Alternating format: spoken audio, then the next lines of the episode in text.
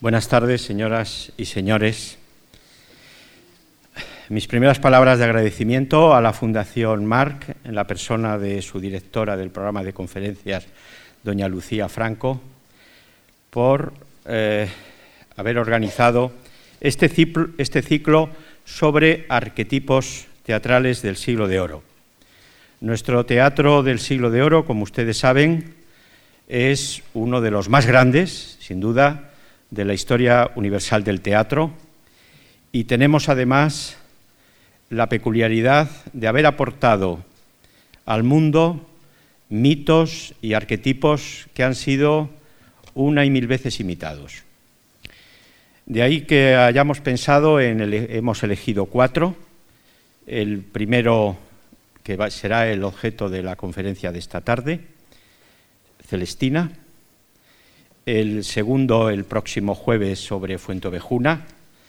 Y la semana que viene tendrán la oportunidad de escuchar dos conferencias sobre eh, los otros dos, quizá el más universal de todos, que como todos ustedes saben es Don Juan, y eh, Segismundo.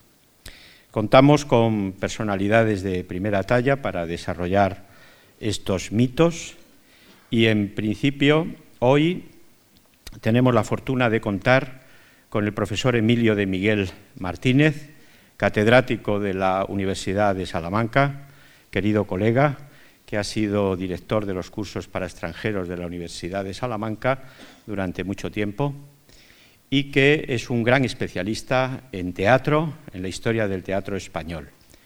Es eh, uno de los máximos especialistas, por no decir el máximo, en la figura de Miguel Mihura, sobre el cual, además de una monografía, ha aportado diversas ediciones de las principales obras del gran comediógrafo, Maribel y la extraña familia, Tres sombreros de copa, etcétera. Pero además, Emilio ha escrito algunos de los, algunas de las páginas que sin duda eh, son imprescindibles para conocer la, la obra que aquí nos ocupa hoy, que es La Celestina. Es uno de los máximos conocedores de la obra, es uno de los máximos defensores también de su teatralidad, de la teatralidad de la obra, que ustedes saben que ha sido puesta en cuestión eh, a veces por la crítica, y él defiende que La Celestina es no novela dialogada, sino teatro y profundo teatro. Y por eso, porque la obra es teatro, porque todos estos mitos han funcionado en la escena, hemos entendido que cada una de estas conferencias no solo debía ser la exposición teórica, sino que debía ir acompañada también de eh, lecturas dramatizadas, de recitados a cargo de actores, actrices, y hoy contamos nada menos que con Julia Gutiérrez Caba, para que a la finalización de la charla de Emilio pueda ofrecernos algunos recitados de pasajes fundamentales de La Celestina. Tenemos, por lo tanto, el lujo de contar con esta gran actriz. Eh, no voy a citar su amplio currículum porque todos ustedes lo conocen, tanto por la televisión, tanto por el cine, tanto por el, como por el teatro. Sin duda, una de las actrices más galardonadas, con los principales premios, el premio Max de teatro, el premio Goya. Y solo me permito leer acerca de una, una semblanza que creo muy inteligente y muy interesante de doña Julia Gutiérrez Caba, gran actriz, miembro de una saga extraordinaria que todavía continúa, que todavía continúa después ya de muchos años, que es de Francisco Umbral, que escribió lo siguiente sobre ella. España es un país donde solo los reyes y cómicos pueden contar sus abuelos hasta la quinta generación. Luego se cambia de casa reinante o se cambia de teatro. ¿Para qué hablarles ahora de la generación de los Caba, que es una cosa que va para largo? Julia Gutiérrez Caba es una actriz que uno definiría como de la escuela del Café Gijón, frente a la pedantería de los Stanislavski y el analfabetismo de los otros, frente al dogmatismo de los Brechtianos. La escuela del Gijón, aunque las Cabas nunca fueron muy gijoneras, consiste en hacer lo que se ha aprendido de los padres y de los abuelos, yendo al teatro desde la infancia, puesto al día por sentido común, información, temperamento y temperatura. Julia Gutiérrez Caba, termina Umbral, no es la innovación de nada, el genio no ha de ser necesariamente innovador, hay una genialidad de la continuidad. Julia Gutiérrez Caba no es innovadora, es algo mucho mejor que eso, continuadora, que no continuista, de la buena manera de hacer teatro natural sin caer él en el naturalismo, teatro real sin caer en el realismo, teatro de la vida. Si la Gutiérrez Caba no es más estrella, esto no se debe solo a la clandestinidad de la vida teatral española tan pobre, sino a su sencillez, a su falta de vedetismo, a su manera de desaparecer, como ya hemos dicho, en el interior del personaje. Bien, pues van a ustedes a tener primero el gusto de escuchar la conferencia del profesor Emilio de Miguel y a continuación la recitación de los textos de Celestina por parte de esta gran primera dama de nuestra escena. Muchas gracias.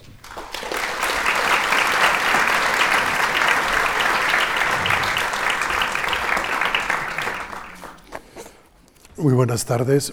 Agradezco al amigo y compañero sus amables palabras, pero sobre todo agradezco y felicito a la Fundación MARC por mantener vivo el interés por lo social y lo humanístico en momentos en que a veces ni los poderes públicos son capaces de, de hacerlo.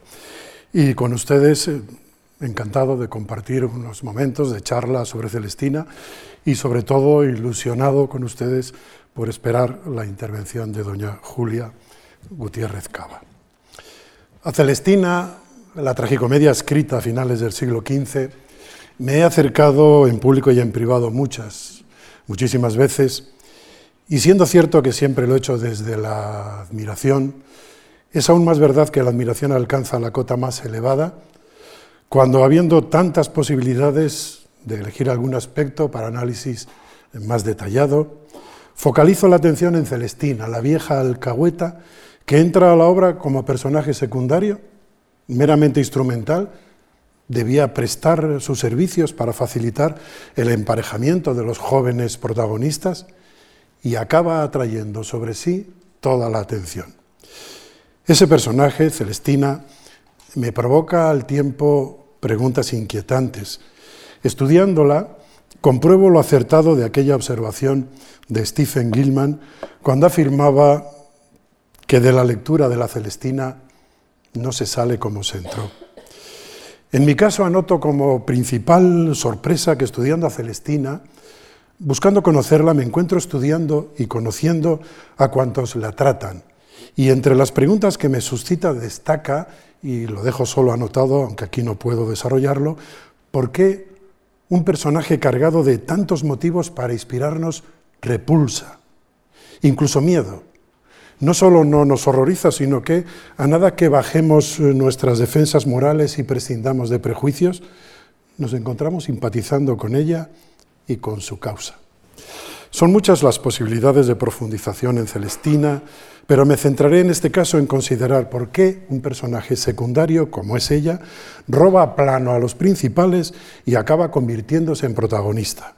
Buscaré encontrar la contestación por dos vías complementarias, tratando de identificar en un primer momento las raíces que desde dentro sostienen y explican la exuberante teatralidad con que funciona la ilustre alcahueta, y buscando iluminar en la segunda parte las manifestaciones más externas de la gran teatralidad que le atribuyo. Propongo centrarnos, pues, en primer lugar, en la consideración de algunos de los rasgos internos que avalan la categoría teatral de esta mujer. Desde luego, la seducción que ejercen sobre nosotros, su figura y su comportamiento, está sustentada en rasgos internos aún más formidables que cuantos podamos ponderar cuando en un segundo momento pasemos a glosar aspectos externos de su gran rendimiento teatral.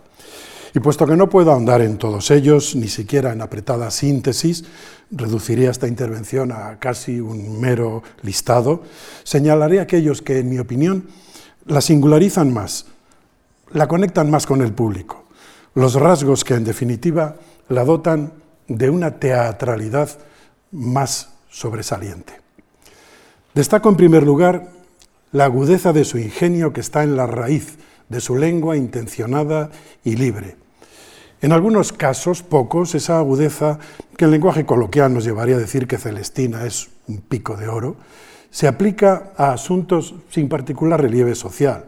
Ocurre, por ejemplo, cuando habla del vino y tras hacer de él un elogio no superado aún en lengua castellana, acaba encontrándole el importante defecto del elevado precio que tienen los buenos vinos, ya entonces, y en un tono epigramático que sabe alcanzar muy bien Rojas, remacha. Así que, con lo que sana el hígado, enferma la bolsa. Tiene facilidad Celestina para cincelar frases que pueden circular con sabor de epigramas, según apuntaba, o al menos como sentencias acuñadas con maestría, porque ingenio hay y verdad profunda, por ejemplo, en aquella afirmación suya sobre muerte y vida. Ninguno es tan viejo que no pueda vivir un año, ni tan mozo que hoy no pudiese morir. Y tiene sabor sentencioso su observación sobre los entusiasmos eróticos de las que se estrenan en el amor. Después que una vez consienten la silla en el envés del lomo, nunca querrían descansar. ¿Y qué decir de aquel otro apunte suyo sobre el poder del dinero? No hay lugar tan alto que un asno cargado de oro no le suba. Son frases, sentencias, con que esta sabia en cada una de sus intervenciones se asegura atención preferente. Curiosamente, incluso dentro de la obra se hace algún comentario a esa maestría suya en el uso de la palabra. Recuérdese el comienzo del acto noveno, cuando recibe en su casa a los criados de Calisto con extremada cortesía. «Oh, mis enamorados, mis perlas de oro, tal me venga el año, cual me parece vuestra venida», provocando este comentario de Pármeno. «¿Qué palabras tiene la noble? Bien ves, hermano, estos halagos fingidos». Y cuando Sempronio expresa su admiración, no sé quién diablos le mostró tanta ruindad, Pármeno se instala y nos coloca en ese nivel de reflexión y de crítica que trasciende lo meramente anecdótico y que tanto caracteriza a la tragicomedia al explicarle y explicarnos la necesidad, la pobreza, la hambre, que no hay mejor maestra en el mundo, no hay mejor despertadora y avivadora de ingenios. Frases estas dignas de figurar en toda antología de estudios sociológicos de nuestra literatura, porque, firmadas por Rojas, también podríamos encontrarlas en la teoría y en la práctica de algunos de los autores de la picaresca o con rúbrica del mismo Cervantes. Añado que Celestina, que nunca da puntada sin hilo, lo normal es que clave el aguijón de su lengua en objetivos de fuste social comprometido. El clero, desde luego, es uno de ellos. Y cuando transita por esos terrenos, va más allá de la broma ingeniosa, más allá del tan hispano tópico anticlerical, porque aplica el filo y el acero de su labia a hacer crítica sin paliativos de la conducta de los hombres de Iglesia. Así, para denunciar los desvíos de muchos religiosos en materia sexual, rememora que cuando ella estaba en el apogeo de su oficio al, alcahueteril, en entrando por la iglesia, veía derrocar bonetes en mi honor como si yo fuera una duquesa. Suma detalles maliciosos. Venían a donde yo estaba a ver si mandaba algo, a preguntarme cada uno por la suya. Y recuerda que hombre había que, estando diciendo misa, en viéndome entrar, se turbaba, que no hacía ni decía cosa a derechas. Y cuando parece aflojar el alcance de su diatriba, dado que admite que muchos viejos devotos había con quienes yo poco medraba, y aunque no me podían ver, añade nueva maldad, pero creo que de envidia que de los otros que me hablaban. Cerrará comentarios tan satíricos, acumulando más observaciones verdaderamente cáusticas. Y muy atento Rojas a aplicar al presente el bisturí de su crítica, hará que Celestina actualice sus diatribas. Y aún todavía creo que no faltan. Atrevida la mujer que lanza esos dardos, finales del siglo quince, a institución socialmente tan poderosa. Pero como mesura y contención no son, desde luego, rasgos que la caractericen, encontramos igual o superior osadía cuando la diana de su lengua son las clases altas.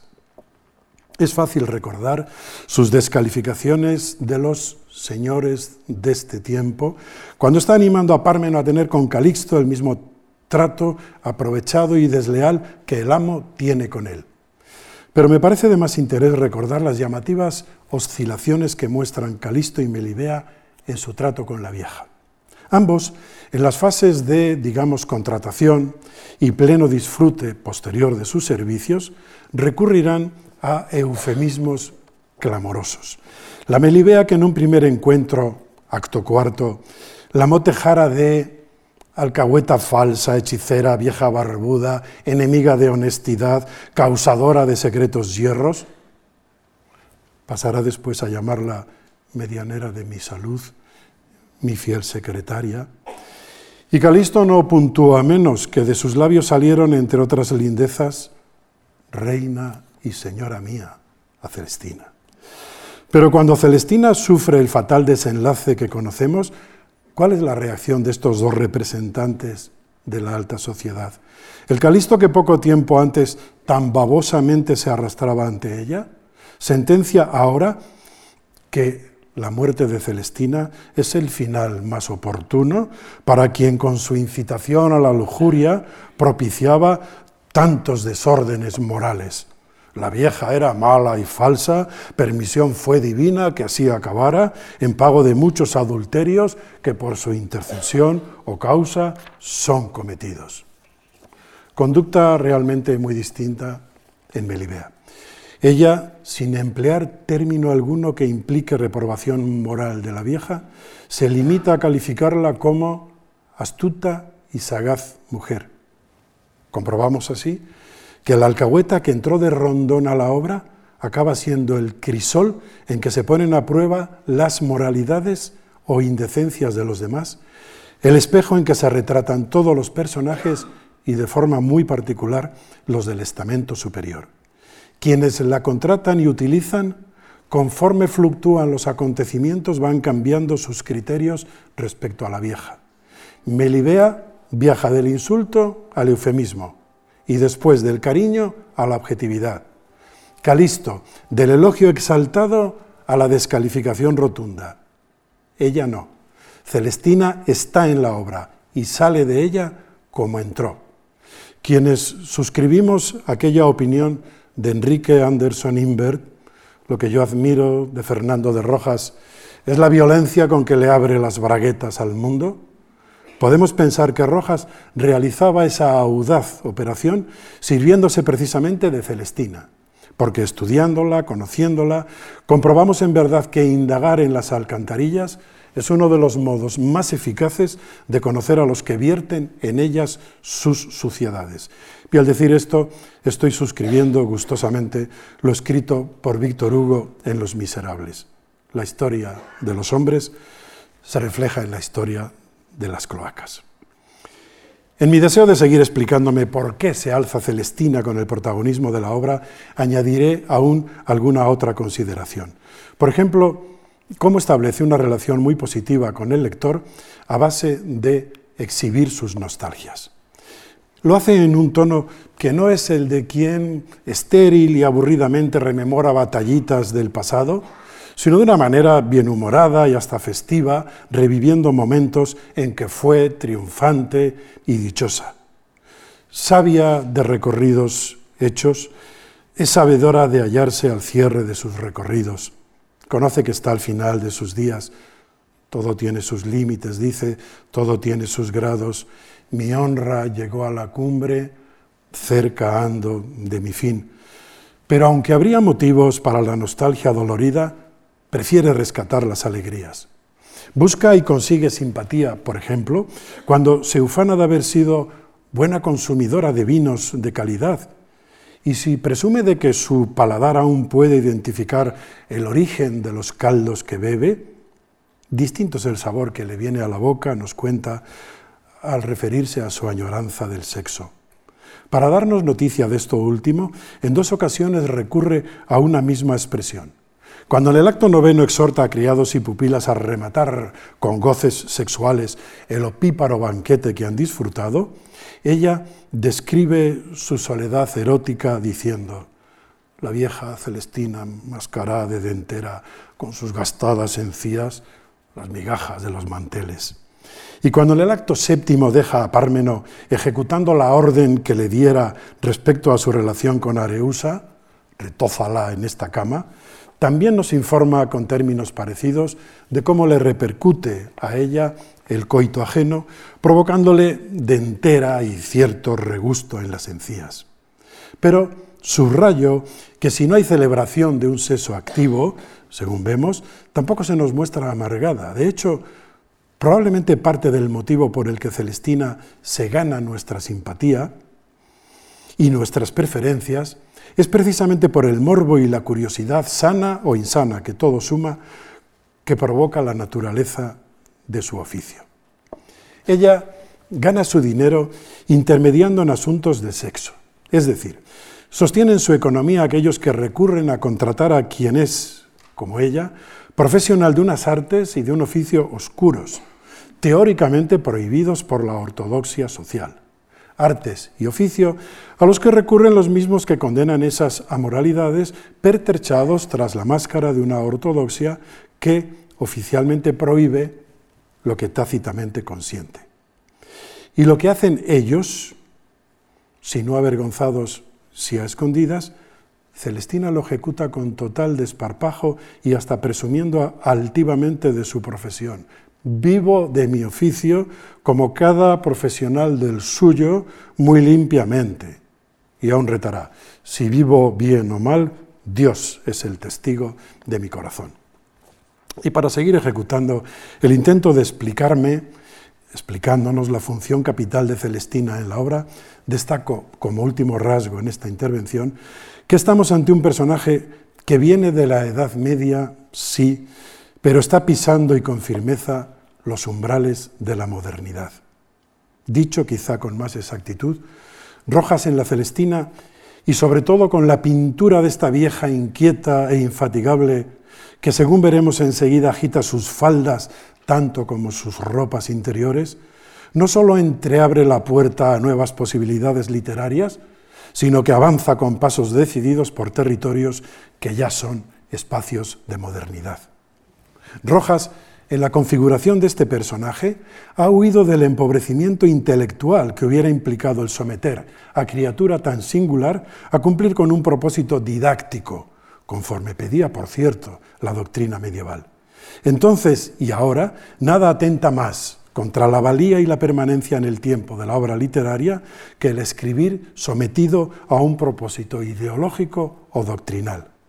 Rojas se ha desembarazado del corsé esterilizante del didactismo, ha escapado de la indigencia y del reduccionismo psicológico y literario que hubiera supuesto limitarse a pintar un monstruo, y esa complejidad y ese brillo y esas luces de que ha dotado a personaje, por otra parte, tan oscuro, es una de las razones por las que Celestina se gana en tantos momentos nuestra simpatía y saca de foco a los teóricos protagonistas. Todo ese peso y esa hondura vienen potenciados, además, por una teatralidad que cuaja de modo extraordinario también en su proyección externa.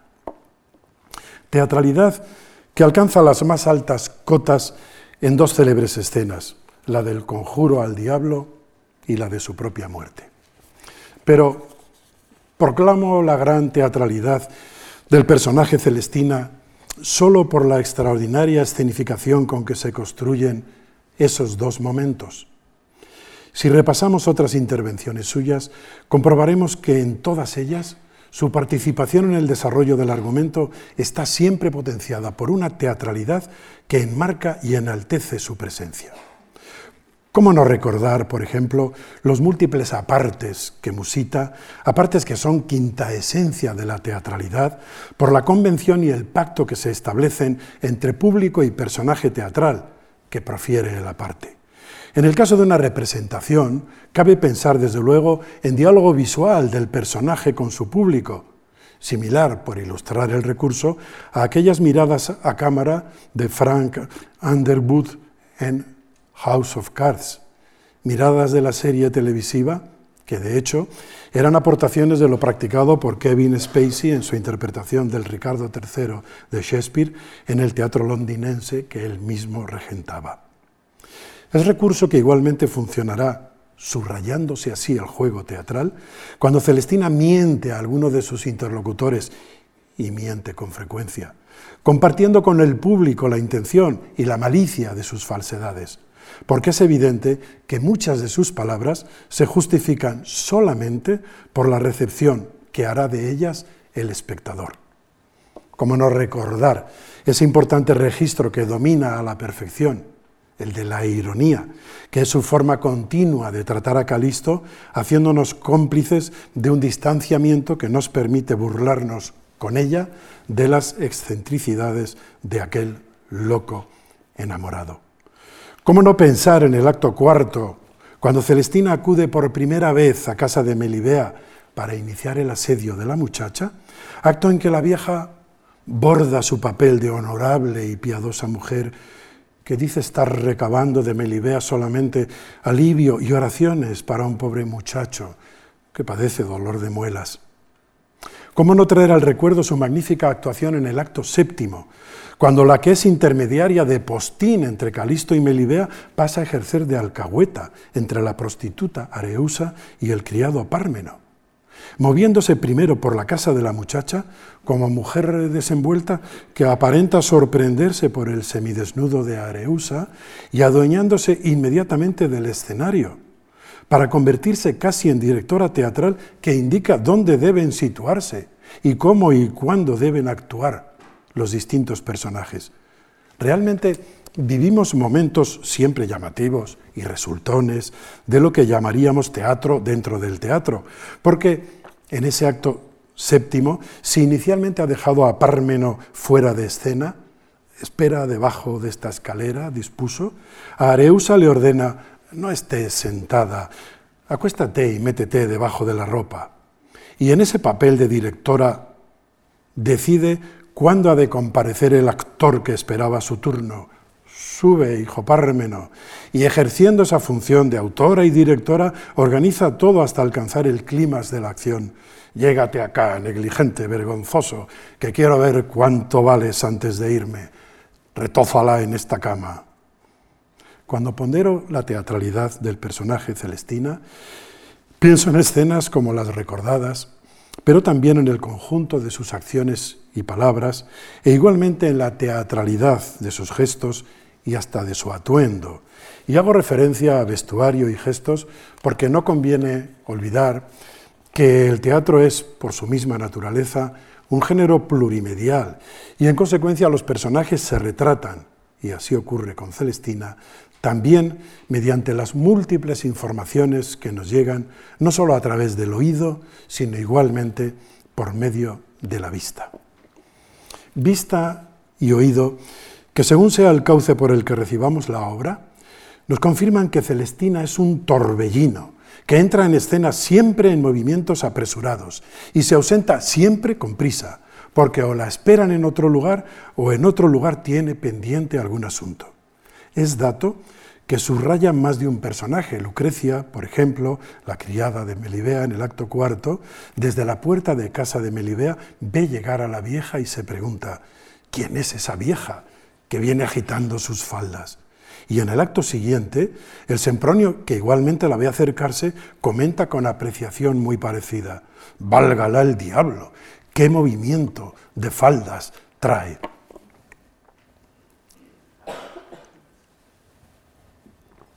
Ese nervio, esa actividad incesante de la alcahueta estuvieron, por cierto, perfectamente captadas por José Luis Gómez en su interpretación de una Celestina vivaracha, andariega, morisca. En paralelo a lo que observamos en el plano puramente externo, Celestina da muestras de continua excitación y de movimiento, digamos, de sus prendas interiores. Es decir, con sus agitados movimientos físicos armoniza una permanente algarabía mental. Nunca hay reposo ni pausa en su discurrir ni en su actuar. De ahí el ritmo y el carácter que imprime a sus diálogos. Diálogos los que ella protagoniza, agudos, incisivos, que destilan veneno y segundas intenciones, diálogos que alteran a sus interlocutores. Son los diálogos más teatrales de toda la obra. Los protagonizados por Celestina jamás se producen en clima distendido. No son intercambio plácido de palabras con voluntad de constituirse en un reposado punto de encuentro. Reléanse todas sus intervenciones y se comprobará que en todas ellas, además de transmitir informaciones y efusión muy calculada de intimidades, siempre hay notable carga de dramatismo y contribución al dinamismo de la intriga. En línea con lo dicho, me pregunto si recordamos en algún momento de la obra a Celestina en sosiego, porque pasajes sin movimiento físico, aunque pocos, los hay. Pero es quizá en ellos cuando más agitación bulle en la cabeza de esta enemiga de la quietud. Sin duda es una de sus características, su incesante ebullición mental o física, cuando no ambas. Y esos son rasgos que obviamente refuerzan la atracción y la teatralidad del personaje que los encarna. Contra la opinión, por suerte ya tan minoritaria como irrelevante, de considerar novela a La Celestina, lo cierto es que el diálogo nunca es allí un intercambio distendido de opiniones y palabras, un remanso gratuito, lo cual ubicaría la obra dentro de lo que un día acabará siendo la modalidad de la novela dialogada, lo más parecido, por cierto, a un limbo literario. En línea con la turbulencia que caracteriza a la obra en todos los niveles, el diálogo es allí la verdad y la mentira de todos los personajes, su realidad y su máscara.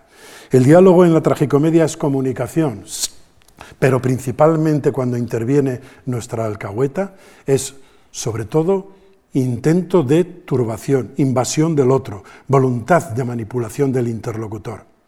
Es decir, el diálogo es, en La Celestina, la manera rotunda en que la literatura se hace teatro. Y si teatral es Celestina practicando el arte del diálogo, también es exhibicionista y agitada en los monólogos, teatral también en ellos. Curiosamente, y como para subrayar su imparable dinamismo, Celestina hace siempre sus monólogos caminando, incapaz de detener su agitado existir para darse a la pausa estática. Los momentos en que toma sus decisiones más arriesgadas consisten en monólogos ambulantes, en que su azoramiento mental compite con el ajetreo y revoltijo de esas faldas que mientras camina se le enredan en las piernas y le impiden avanzar con la premura que ella quisiera. Pero hice referencia a dos escenas de máxima teatralidad y es momento de centrarnos en ellas.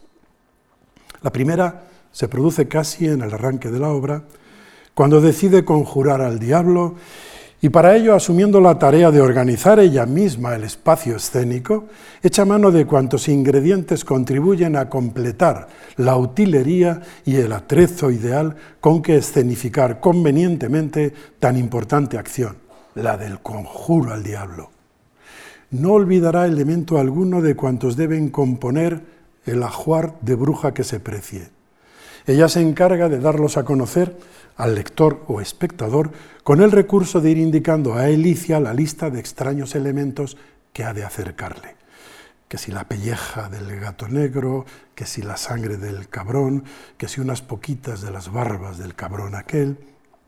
Para que la escena resulte lo más efectista posible, ni siquiera faltará el fuego que dé el toque definitivo a su diálogo con el Señor de los Fuegos.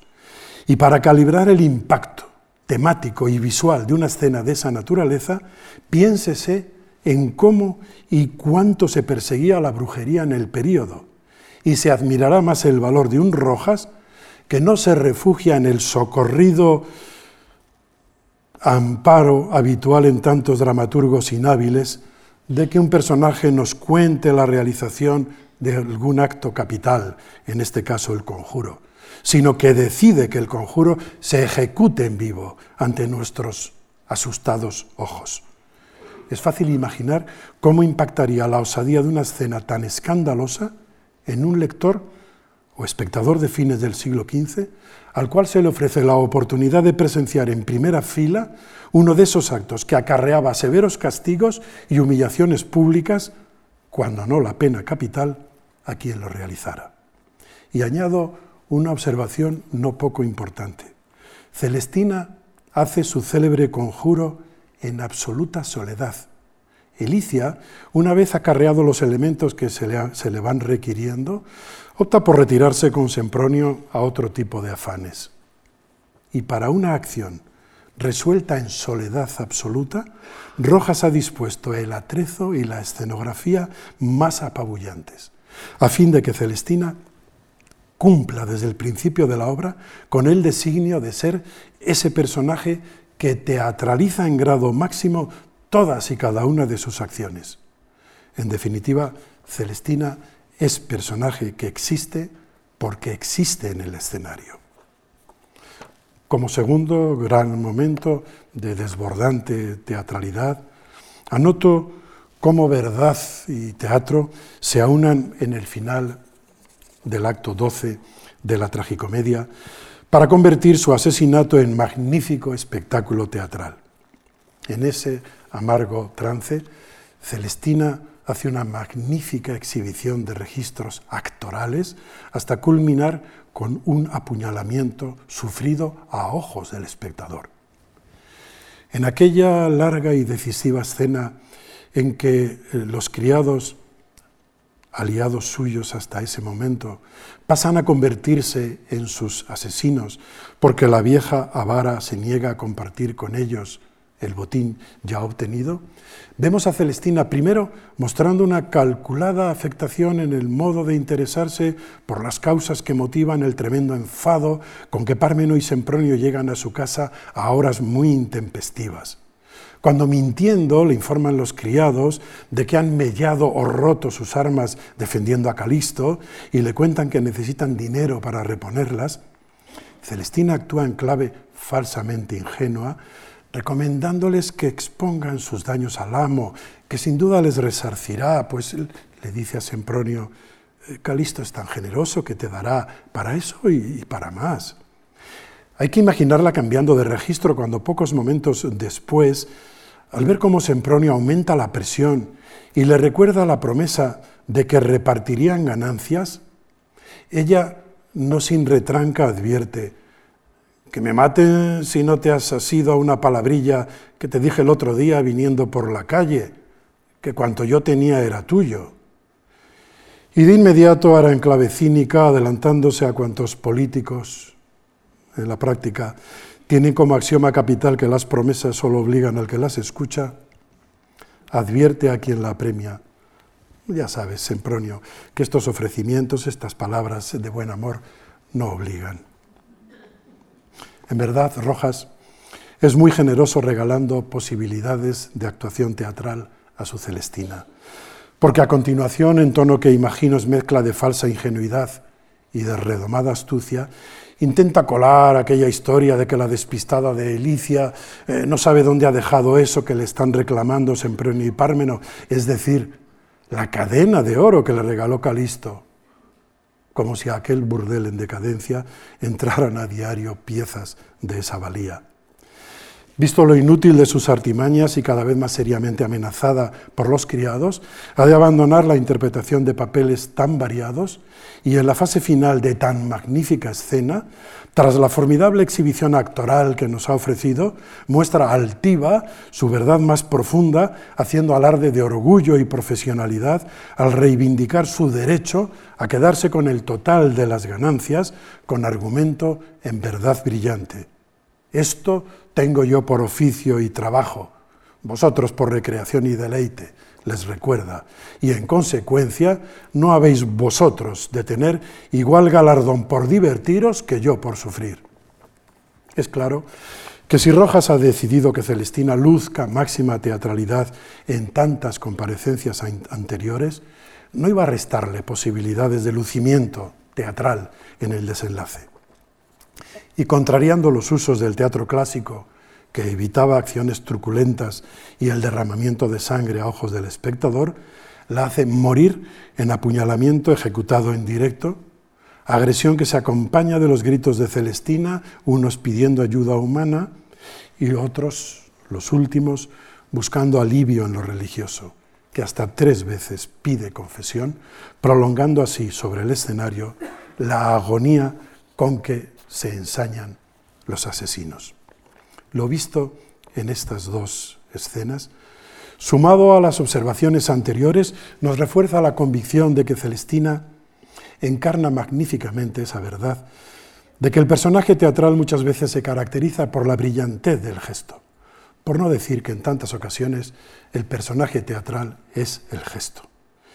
Y dando por cierto que el buen autor teatral escribe no en el gabinete del literato, sino sobre el escenario, comprobamos que Celestina es criatura que justifica de continuo su existencia sobre las tablas. Celestina es en el escenario, vive para y por los espectadores. Ocurre, eso sí, que algunos autores, los elegidos, consiguen crear personajes geniales pese a la penuria de recursos de que disponen para caracterizarlos. Recuerdo una de las brillantes afirmaciones de Alonso de Santos en su Manual de Teoría y Práctica Teatral. La esperanza de vida de un ser humano es de setenta a ochenta años.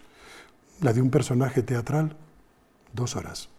Tiempo en que realiza, sintetizando toda su existencia. Y pese a esa importante limitación, unos pocos son capaces de dotar a algunos personajes de un trasfondo intelectual, moral, o psicológico que va mucho más allá del gesto.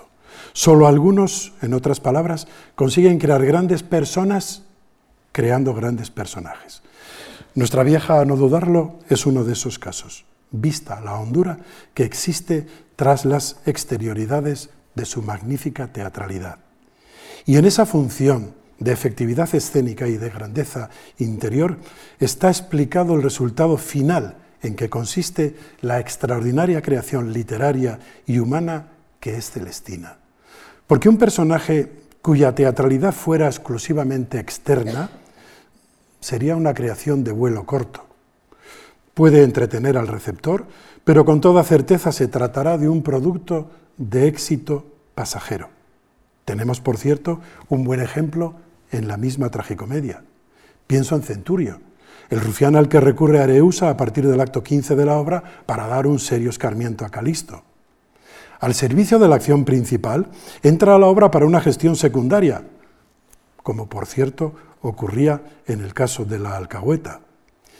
Y mientras Centurio está en escena, atados a su bravuconería, riendo con sus fantasmadas, es imposible apartar la vista de él, desconectar de su, de su figura tan eficaz teatralmente como sobrecargada. Nos distrae, nos sorprende, pero cuando desaparece ni ha sembrado inquietudes ni da pie a ninguna reflexión. Tiene la eficacia de un buen chiste. Nos hace gracia, pero no motiva reflexión que dure un segundo más que la risa que provocó. Es decir, todo lo contrario de lo que sucede con Celestina. Tras esta exposición mínima de algunos de los motivos que pueden dar validez a mi observación de que el personaje Celestina, teóricamente gran secundaria, se ha encaramado por méritos propios a papel principal, no creo que sea necesario aclarar los términos que aparecen en el título de esta charla, la secundaria que robó plano. Anoto como información complementaria que su salto al frontispicio de la obra ocurrió por primera vez en cuanto a realidad impresa, en la traducción francesa de mil quinientos veintisiete y entre nosotros en la edición de Alcalá en mil quinientos sesenta y nueve, sin olvidar que los humanistas Juan Luis Vives y Juan de Valdés ya citan la obra con la denominación de Celestina. Algunas de las causas de ese apoderamiento es lo que con la mejor voluntad he querido ir compartiendo en estas reflexiones. Está claro que Rojas fue dando cancha cada vez más generosa al personaje de una alcahueta cuya grandeza humana y teatral termina haciendo demasiada sombra a la pareja de enamorados que, destinados a protagonizar el argumento, a la postre se ven reducidos a ilustres acompañantes de una protagonista que, sospecho, no había sido planificada como tal. Y una consecuencia del crecimiento tan desmesurado del personaje, que con toda posibilidad se concibió solo como excelente secundaria, es que al prescindir de ella, cuando aún resta bastante desarrollo argumental, Al hacer eso, Rojas ha cometido un grave error de construcción, porque lo cierto es que una vez que ese personaje crece exageradamente y, por así decirlo, se le va de las manos, Rojas no es capaz de variar la estructura de la pieza. El fallo constructivo se acusa particularmente cuando asistimos a una representación.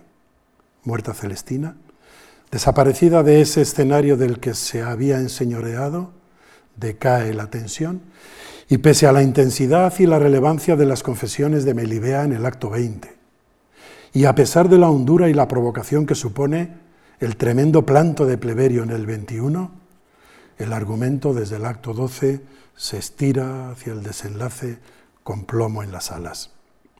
Está claro que, como en el caso del Tenorio, el personaje Celestina explica, potencia, condiciona la teatralidad de cuanto ocurre en las tablas. Y por eso ella, como Juan Tenorio, se ha convertido en uno de los pocos pero extraordinarios arquetipos que la literatura española ha colocado como magníficas metopas en el friso del teatro universal, con la particularidad de que nuestra ilustre vieja no nació como primera figura del cartel. Alcanzó ese privilegio, repito, una vez más, robando plano a quienes ostentaban el protagonismo, y la total identificación entre personaje y obra me permite pensar que la extraordinaria aportación del personaje Celestina a la teatralidad de la tragicomedia da como resultado que la Celestina obra resulta ser, gracias a Celestina personaje, algo así como teatro al cuadrado. Nada más, muchas gracias.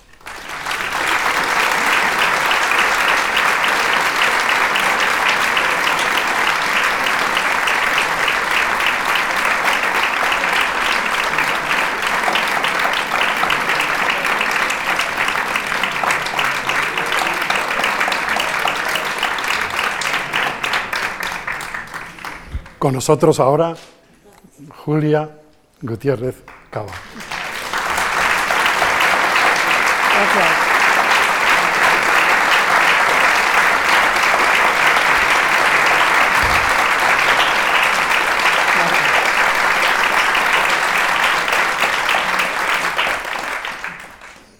Bienvenida, Julia.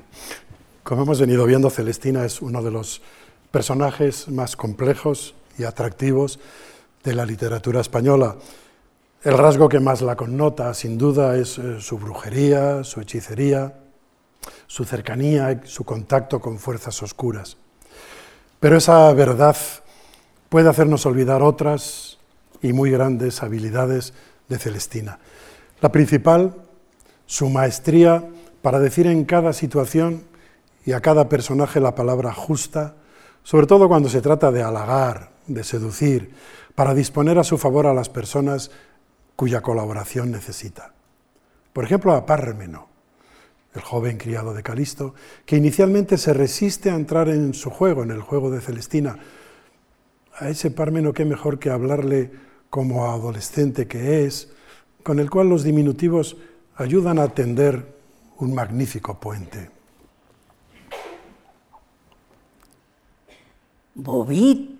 Loquito, angelico, perlica, simplecico, pucheritos, entalgestico, llégate acá, putico, que no sabes nada del mundo ni de sus deleites.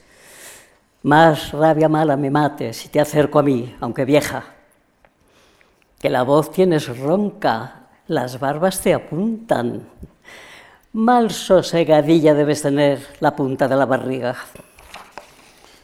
Y si Pármeno reconoce como cola de alacrán, ya tiene Celestina expedito el camino para ofrecerle a Areusa.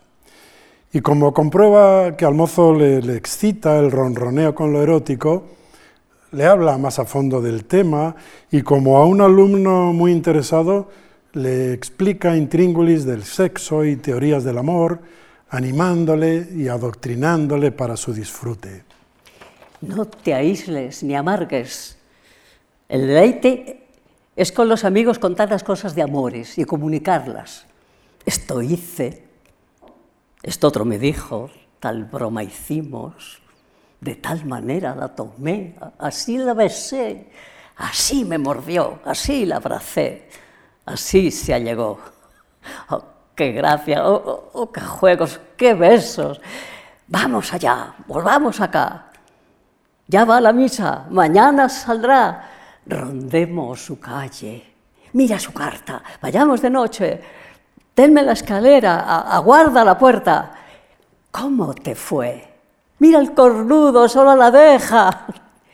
Y para esto, Pármeno, ¿hay deleite sin compañía? Este es el deleite, que lo otro mejor lo hacen los asnos en el prado. A Areusa, Celestina no necesita camelarla, ni con asuntos de sexo, ni con dádiva alguna, porque, aunque joven, es muchacha muy vivida y es tan lista que vende su producto casi tan bien como la propia Celestina. Pero a nadie le amarga un dulce, y cuando Celestina tiene que proponerle que tenga sexo con Pármeno, poco le cuesta llenarla de halagos. Y como la muchacha semidesnuda está en la cama, la situación se presenta particularmente propicia. ¡Ay, cómo huele toda la ropa cuando te mueves! Es cierto que todo está perfecto. Siempre me encantaron tus cosas y hechos, tu limpieza y compostura. ¡Ah, qué fresca estás! ¡Ah, bendígate Dios! ¡Qué sábanas, qué colcha, qué almohadas y qué blancura! Perla de oro, verás si te quiere bien quien te visita a tales horas. Déjame mirarte toda mi voluntad, qué gozo. Sin preocuparle aparentar lesbianismo, su lengua y sus manos avanzan en la dirección oportuna. Bendígate Dios y San Miguel Arcángel, y qué gorda y fresca que estás. ¡Qué pechos y qué gentileza! ¡Ah! Por hermosa te tenía hasta ahora, viendo lo que todos podían ver, pero ahora te digo que no hay en la ciudad tres cuerpos tales como el tuyo en cuanto yo conozco. No parece que tengas quince años. ¡Ah! ¡Oh! ¿Quién fuera hombre y tanto favor alcanzara de ti para gozar tal vista? Mira que no seas avarienta de lo que poco te costó. No seas el perro del hortelano, y pues tú no puedes de ti misma gozar, goce quien puede. No escasean tampoco los halagos a Melibea.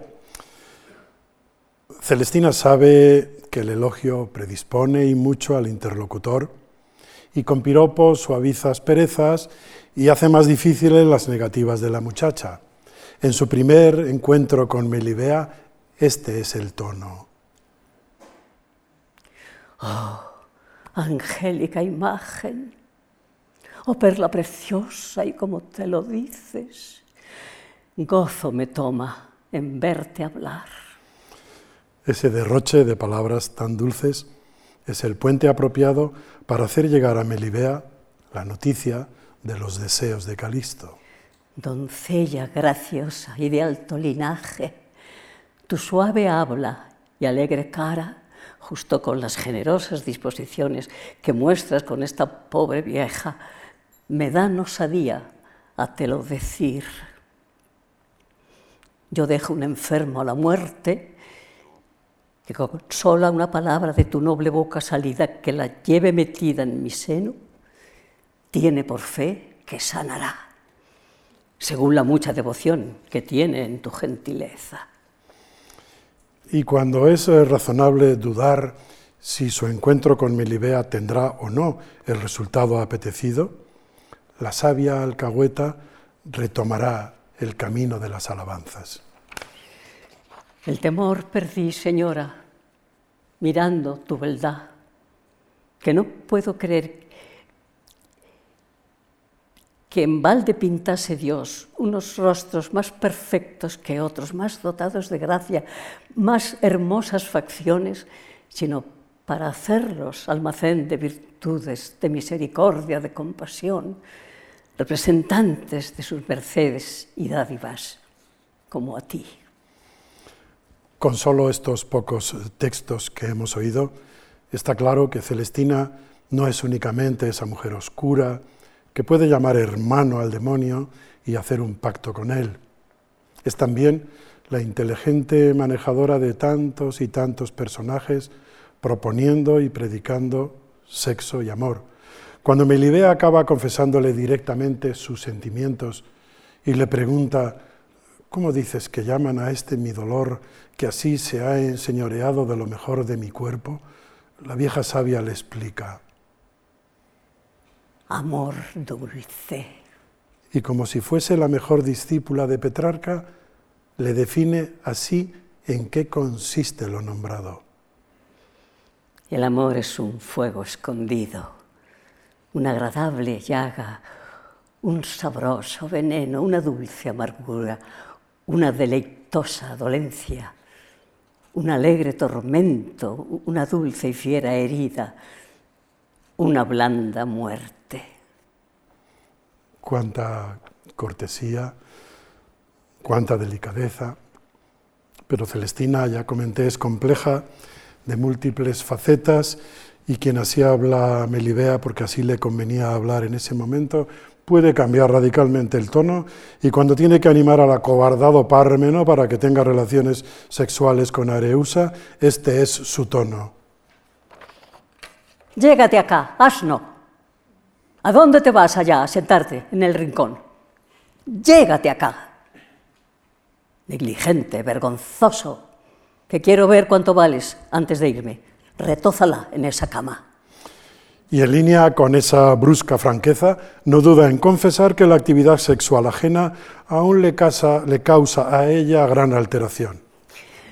Voy, ve, que me provocáis de entera con vuestro besar y retozar, que aún el sabor en las encías me quedó, no lo perdí con las muelas. Desde otra perspectiva, uno de los atractivos de esta compleja mujer es que la conocemos cuando está en edad muy avanzada y nos regala múltiples evocaciones de sus años de viejos éxitos. En repetidas ocasiones ella explota esa veta nostálgica con que recuerda su pasado. Cuando en el acto noveno, en la formidable escena del banquete, anima a criados y prostitutas: gozad vuestras frescas mocedades, que quien tiempo tiene y mejor le espera, tiempo viene que se arrepiente, contrapone a la juventud de sus acompañantes su realidad actual de vieja próxima a la muerte y maldice: algunas horas que dejé perder cuando moza, cuando me apreciaba, cuando me querían, que allá mal pecado, caducado, eh. Nadie me quiere. Besaos y abrazaos, que a mí no me queda otra cosa más que gozarme de verlo. Y la vieja Celestina, mascarada de entera con sus gastadas encías, las migajas de los manteles. Poco después, en esa misma escena, la escucharemos. Mi honra llegó a la cumbre, según quien yo era. De necesidad es que disminuya y abaje, cercando de mi fin. En esto veo que me queda poca vida, pero bien sé que subí para descender, florecí para secarme, gocé para entristecerme, nací para vivir, viví para crecer, crecí para envejecer, envejecí para morirme. Y tiene motivos la ilustre vieja para añorar pasados tiempos de esplendor. Rescata en concreto algunos datos, evoca así con orgullo la calidad de las pupilas del burdel que regentaba. Todas me obedecían, todas me honraban, de todas era respetada, ninguna me desobedecía. Lo que yo decía era lo bueno, a cada cual daba su paga. No escogían sino lo que yo les mandaba, cojo o tuerto o manco, aquel tenían por sano que más dinero me daba. Mío era el provecho, suyo el afán. Y recuerda, por cierto, quiénes eran los que contribuían particularmente a su negocio. Clérigos de todas las dignidades, desde obispos a sacristanes. Al entrar a la iglesia Veía saludos reverenciales en mi honor, como si yo fuera una duquesa. El que menos tenía que negociar conmigo, por más ruin se tenía. Desde media legua que me viesen, dejaban de rezar las horas, de uno en uno y de dos en dos venían a donde yo estaba. A ver si mandaba algo, a preguntarme cada uno por la suya. ¿Qué hombre había que estando diciendo misa, en viéndome entrar, se turbaba, que no hacía ni decía cosa a derechas? Admite, eso sí, que muchos viejos decentes había. Con, con quienes no, no medraba. Pero le pierde la malicia y rápidamente puntualiza. Pero creo que, que era de envidia de los otros que me hablaban. Como la clerecía era grande, pues había de todos, unos muy castos, otros que tenían encargo de mantener a las de mi oficio, y no sé, y aún todavía creo que no faltan. Los recuerdos de nuestra vieja tienen la maliciosa intención de exponer lacras del clero, pero con la misma intensidad se recrea recordando los beneficios materiales con que le obsequiaban esos clientes. Aquellos curas enviaban sus mozos a que me acompañasen y apenas era llegada a casa, cuando entraban por mi puerta muchos pollos y gallinas, enormes gansos y patos, perdices, tórtolas, perniles de tocino, tortas de trigo, lechones. Cada uno, según lo recibía de aquellos diezmos de Dios, así lo venía inmediatamente a registrar para que comiésemos yo y aquellas sus devotas. Pues vino... no me sobraba. El vino, santa palabra. Recuerda que era de muy buena calidad el vino que le regalaban. De lo mejor que se bebía en la ciudad, venido de diversas partes. De Monviedro, de Luque, de Toro, de Madrigal, de las San Martín y de otros muchos lugares. Y también, que aunque tengo la diferencia de los gustos y sabor en la boca, no tenga la diversidad de sus tierras en la memoria, que bastante es que una vieja como yo, oliendo cualquier vino, diga de dónde es. Por cierto, que a la sabia alcahueta le debemos, como anticipé, uno de los más acendrados elogios del vino que se han hecho en nuestra literatura. De noche en invierno no hay tal calentador de cama que con dos jarrillos de estos que, que beba cuando me voy a acostar, no siento frío en toda la noche. De esto tomo y forro todos mis vestidos cuando viene la Navidad. Esto me calienta la sangre, esto me sostiene continuamente en mi ser, esto me hace andar siempre alegre, esto me mantiene fresca. Esto quita la tristeza del corazón más que el oro ni el coral.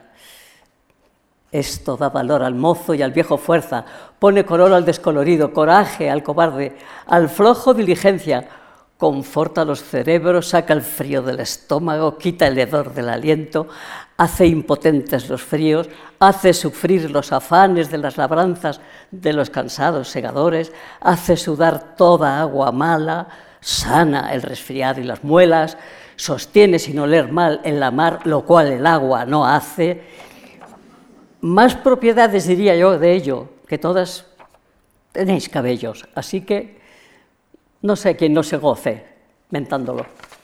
Y mantiene toda su actualidad la lúcida sentencia con que cierra su panegírico. No tiene sino un defecto, que lo bueno vale caro y lo malo hace daño. Pero esta Celestina humana, y por eso con la complejidad de todos los seres humanos, y por eso capaz de errores, comete la gran equivocación de no querer compartir con Pármeno y Sempronio, pese a haber pactado lo contrario, las ganancias que les ha procurado el negocio con Calisto. Sempronio la insultará, oh codiciosa y avarienta garganta, y es esa avaricia la que le lleva a ser acuchillada por los criados. En ese momento final, la que empezó la obra conjurando al demonio, al verse en peligro de muerte, aparte de demandar socorro... Justicia, Justicia, señores vecinos, justicia, que me matan en mi casa estos rufianes. Ella pide cristianamente. Ay, ay, que me ha muerto. Ay, ay, ay, ay, confesión, confesión.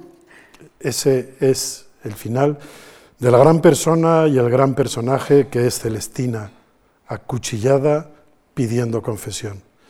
Pero subrayemos que ella, que siempre se ha movido en terrenos oscuros, altiva y orgullosa, en ningún momento se avergüenza o se arrepiente de su profesión. Muy al contrario, incluso presume de ella. A Sempronio pudo gritarle. ¿Qué pensabas, Sempronio? ¿Habíame de mantener del viento? ¿Heredé otra herencia? ¿Tengo otra casa o viña? ¿Conócesme otra hacienda distinta de este oficio, del que como y bebo, del que visto y calzo? En esta ciudad nacida, en ella criada, manteniendo honra como todo el mundo sabe, conocida pues no soy. A quien no supiere mi nombre y mi casa, tenle por extranjero. Y momentos antes de ser acuchillada, por quien había sido su cómplice, justificará su avaricia diciéndole: Sempronio, ¿me quitaste tú de la putería? Calla tu lengua, no hagas de menos mis canas, que soy una vieja cual Dios me hizo, no peor que otras. A quien no me quiere, no le busco. De mi casa me vienen a sacar, en mi casa me ruegan. Déjame en mi casa, con mi suerte. Admiración, susto y rechazo. Esa es la mezcla que define nuestra reacción de simpatía y horror hacia Celestina en cada relectura de la obra. En cada ocasión descubriremos más sabiduría, más claroscuros, o sea, más humanidad, y admiraremos esa profesionalidad de la que ella orgullosamente presume. Vivo de mi oficio como cada profesional del suyo, muy limpiamente. Si bien o mal vivo, Dios es el testigo de mi corazón. Y Rojas no juzga a Celestina, quizá más exactamente, no la condena. Le permite retar a toda la sociedad proclamando que solo rinde cuentas ante Dios. Eso hace Celestina, la que, según recordaba al comienzo, en uno de los momentos más intensos de la obra, sembrando dudas sobre si es bruja o hechicera, invoca directamente al demonio en el más célebre conjuro que se haya escrito en nuestra lengua, pidiéndole que envenene las madejas de hilo que le servirán de excusa para entrar en contacto con Melibea. Ese conjuro marca a Celestina desde el arranque de la obra y nos anuncia que vamos a vernos con una de las creaciones más formidables de nuestra literatura. Cierre este célebre fragmento el placer de haber escuchado los textos de Rojas en la voz y en la interpretación de Julia Gutiérrez Caba.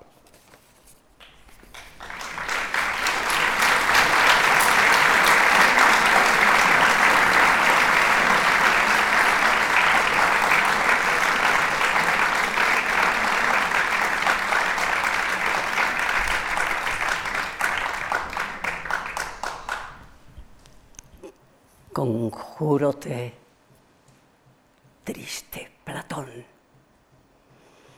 señor de la profundidad infernal, emperador de la corte dañada, capitán soberbio de los condenados ángeles, señor de los sulfúreos fuegos.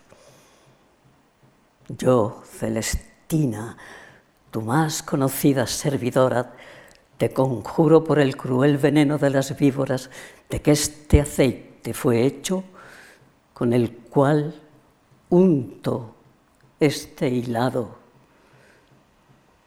vengas sin tardanza a obedecer mi voluntad y en ese hilado te envuelvas y en él estés sin un momento marcharte, hasta que Melibea, con oportuna ocasión que tenga, lo compre